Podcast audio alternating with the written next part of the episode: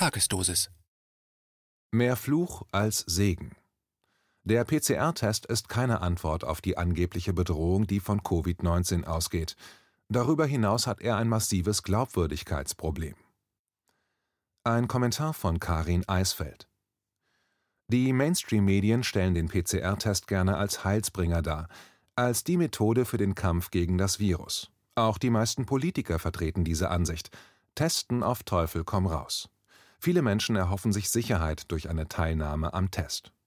Doch kann der Test halten, was hier versprochen wird? Oder richtet er gar eher Schaden an? Die Autorin fühlt dem Test mit einer Checkliste voller Fragen auf den Zahn. Wie funktioniert der Test? Im Testansatz befinden sich im Wesentlichen die Probe des Testteilnehmers, kurze RNA-Stücke, sogenannte Primer und ein Enzym.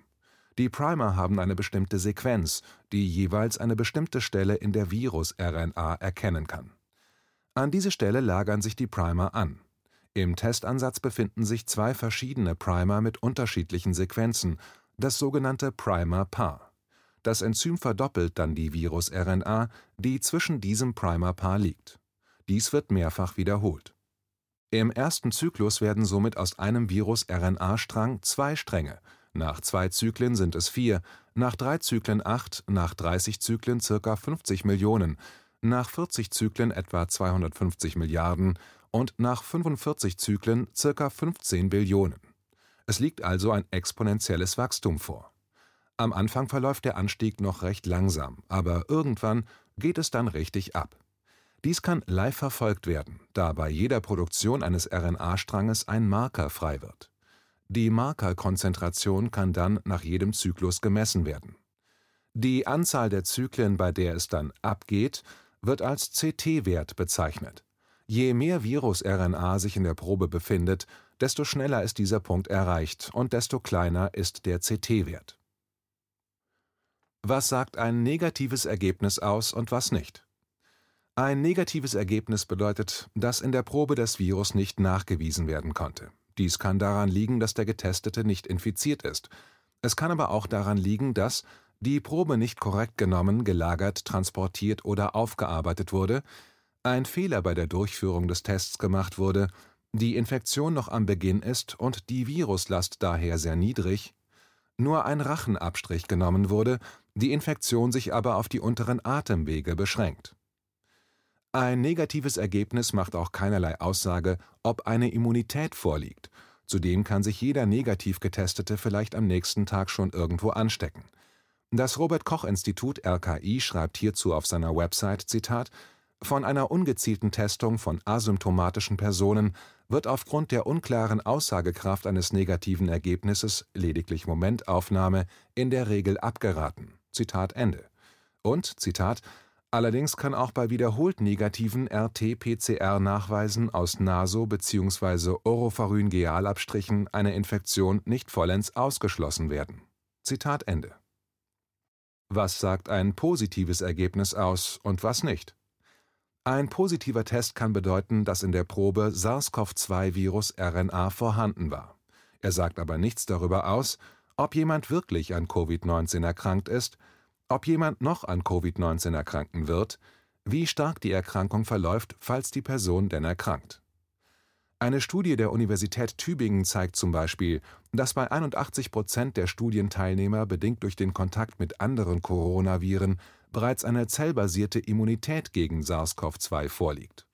Diese Personen werden in der Regel selbst bei einer Infektion keine oder nur sehr leichte Symptome entwickeln. Es lässt sich auch nicht mit Bestimmtheit sagen, ob die Person andere anstecken kann oder nicht. Eine Krankheit übertragen kann nur jemand, der vermehrungsfähige Viren in sich trägt. Der PCR-Test erkennt aber jede Art von Virus-RNA, auch wenn es sich nur um inaktive Bruchstücke handelt.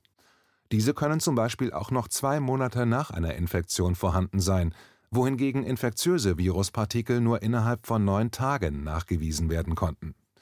Einen ersten Hinweis auf die Infektiosität kann der CT-Wert geben.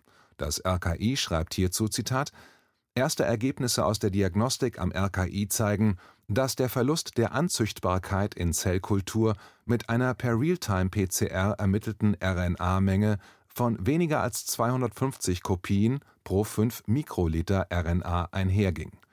Diese RNA-Konzentration entsprach im verwendeten Testsystem einem CT-Wert größer 30. Zitat Ende. Dennoch scheinen fast alle Labore selbst einen CT-Wert von bis zu 40 noch als positives Ergebnis zu bewerten. Wie wir im ersten Abschnitt gesehen haben, liegt hier ein Faktor 5000 zwischen 30 und 40 Zyklen vor.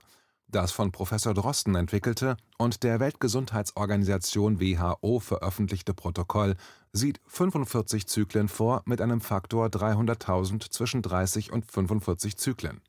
Laut einem Artikel der New York Times würden 63% der New Yorker positiven Tests vom Juli negativ sein, wenn man die Grenze bei einem CT-Wert von 30 setzen würde.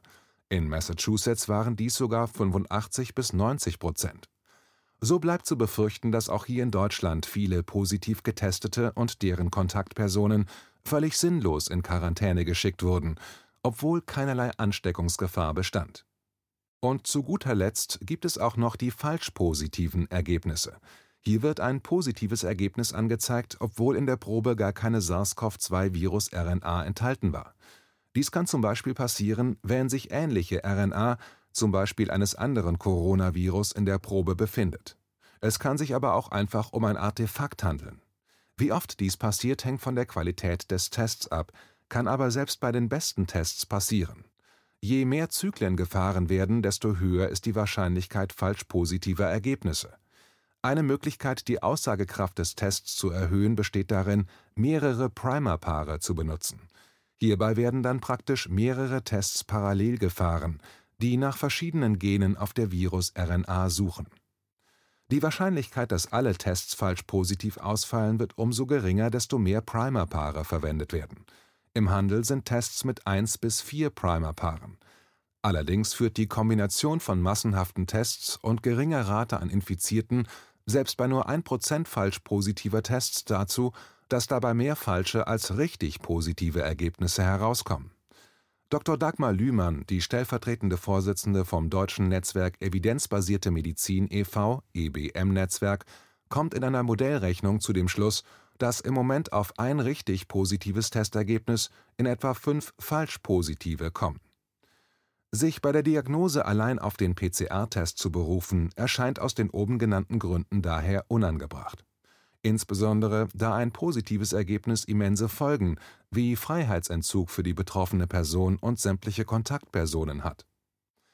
Das RKI schreibt auf seiner Webseite hierzu, Zitat, eine Testung ist indiziert, wenn aufgrund von Anamnese, Symptomen oder Befunden ein Verdacht besteht, der mit einer SARS-CoV-2-Infektion, COVID-19, vereinbar ist.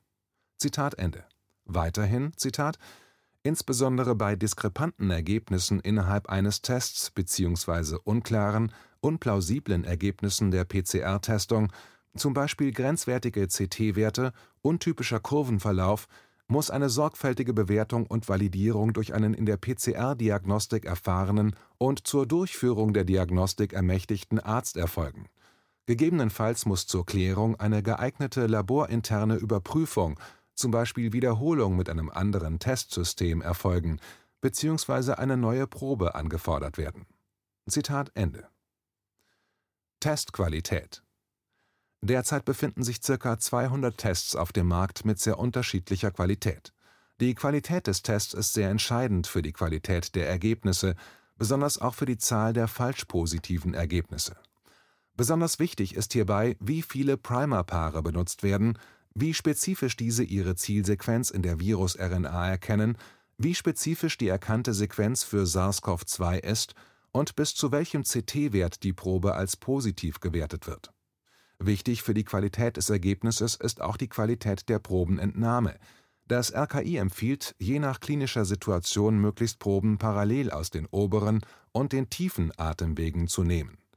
Obere Atemwege, Abstrich aus Nasenrachenraum oder Spülung, Rachen. Tiefe Atemwege, Lungenspülung, Sputum. Inwiefern hier einfache Rachenabstriche an Flughäfen, Autobahnraststätten und Schulen, genommen durch ungeschultes Personal, die nötige Qualität gewährleisten können, bleibt fraglich. Selbst über Amazon lassen sich schon Tests bestellen, bei denen man selbst die Probe nimmt und verschickt. Fragenkatalog. Bevor man sich für eine medizinische Behandlung oder Prozedur entscheidet, steht es einem zu, über diese vollständig aufgeklärt worden zu sein. Dies sollte auch vor der Teilnahme an einem PCR-Test passieren, damit jeder für sich entscheiden kann, ob diese Prozedur für ihn sinnvoll ist. Hier folgt nun eine Liste mit Fragen, die vor der Entscheidung angesprochen werden sollten. Bei Massentests an Schulen oder am Arbeitsplatz sollte diese Liste idealerweise auch im Elternbeirat, Lehrerkollegium, Betriebsrat usw. diskutiert werden, da ein positives Testergebnis, ob richtig oder falsch, auch für Kontaktpersonen massive Konsequenzen hat. Testqualität spezifisch für den verwendeten Test. Hersteller, Lotnummer. Hat der Test eine Zulassung für die Diagnostik, CE-Kennzeichnung? Ist der Test validiert? Wenn ja, durch wen? Wie viele und welche Primerpaare werden benutzt? Wie viele und welche Primerpaare müssen positiv sein, um ein gesamtpositives Ergebnis zu erhalten? Bis zu welchem CT-Wert gilt der Test als positiv? Wie genau ist das Testergebnis? Falsch-negativ in %, falsch-positiv in %. Durchführung, Risiken. Zu welchem Zweck wird der Test durchgeführt? Wer finanziert den Test? Falls private Geldgeber involviert sind, gibt es Interessenskonflikte? Was passiert während des Tests? Welche Proben werden genommen? Siehe obige Empfehlung des RKI, je nach klinischer Situation möglichst Proben parallel aus den oberen und den tiefen Atemwegen. Werden weniger, andere Proben genommen? Was hat das für Auswirkungen auf die Qualität des Ergebnisses? Gibt es Risiken durch die Probenentnahme? Wer nimmt die Probe? Qualifikation der Person. Welches Labor testet? Ist das Labor für diesen Test zertifiziert? Was passiert mit den Proben nach dem Test? Werden an den Proben noch weitere Tests, außer auf SARS-CoV-2, durchgeführt? Wenn ja, welche? Erhalte ich die Ergebnisse? Ist die Teilnahme freiwillig? Wenn nicht, welches ist die gesetzliche Grundlage für die Verpflichtung zur Durchführung? Was passiert, wenn ich der Durchführung nicht zustimme? Ergebnis. Wie, durch wen und wann erhalte ich das Ergebnis? Was passiert, wenn ich ein positives Ergebnis habe? Erfahre ich die Anzahl der Primerpaare, die positiv getestet wurden, und die Anzahl der Zyklen bis zum positiven Ergebnis, den CT-Wert? Welche Auflagen muss ich erfüllen? Welche Auflagen müssen meine Angehörigen sowie meine Kontaktpersonen und deren Angehörige erfüllen? Muss ein Kind mit positivem Testergebnis innerhalb der Familie isoliert werden? Was passiert, wenn ich die Auflagen nicht erfüllen kann? Kann ein Kind mit positivem Testergebnis unter Umständen aus der Familie genommen werden? Wie schnell wird bei positiven Ergebnissen nachgetestet, um sicherzustellen, dass es sich nicht um ein falsch positives Ergebnis handelt? Wird hierfür ein anderes Labor benutzt? Was für ein Test wird benutzt? PCR oder Virusanzucht? Nur die Virusanzucht kann Infektiosität wirklich nachweisen. Wer bezahlt dafür? Was sagt ein positives, negatives Ergebnis über meinen derzeitigen Gesundheitszustand aus?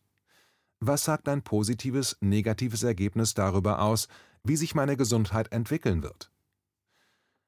Haftung. Wer haftet für Schäden während der Probenentnahme?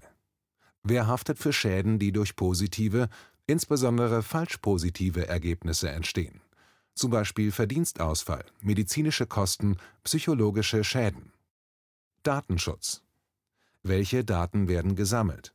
Wer erhebt die Daten? Name des zuständigen Datenschutzbeauftragten. Wie, wo und von wem werden die Daten gespeichert und verarbeitet? Wer hat Zugang? Wie lange werden die Daten gespeichert? Wie kann ich meine gespeicherten Daten kontrollieren und korrigieren, löschen lassen? Weitere Fragen, Kontaktpersonen. An wen kann ich mich wenden für weitere Fragen? Zum Test, zum Ergebnis, zu den Maßnahmen bei positiven Tests, zum Datenschutz.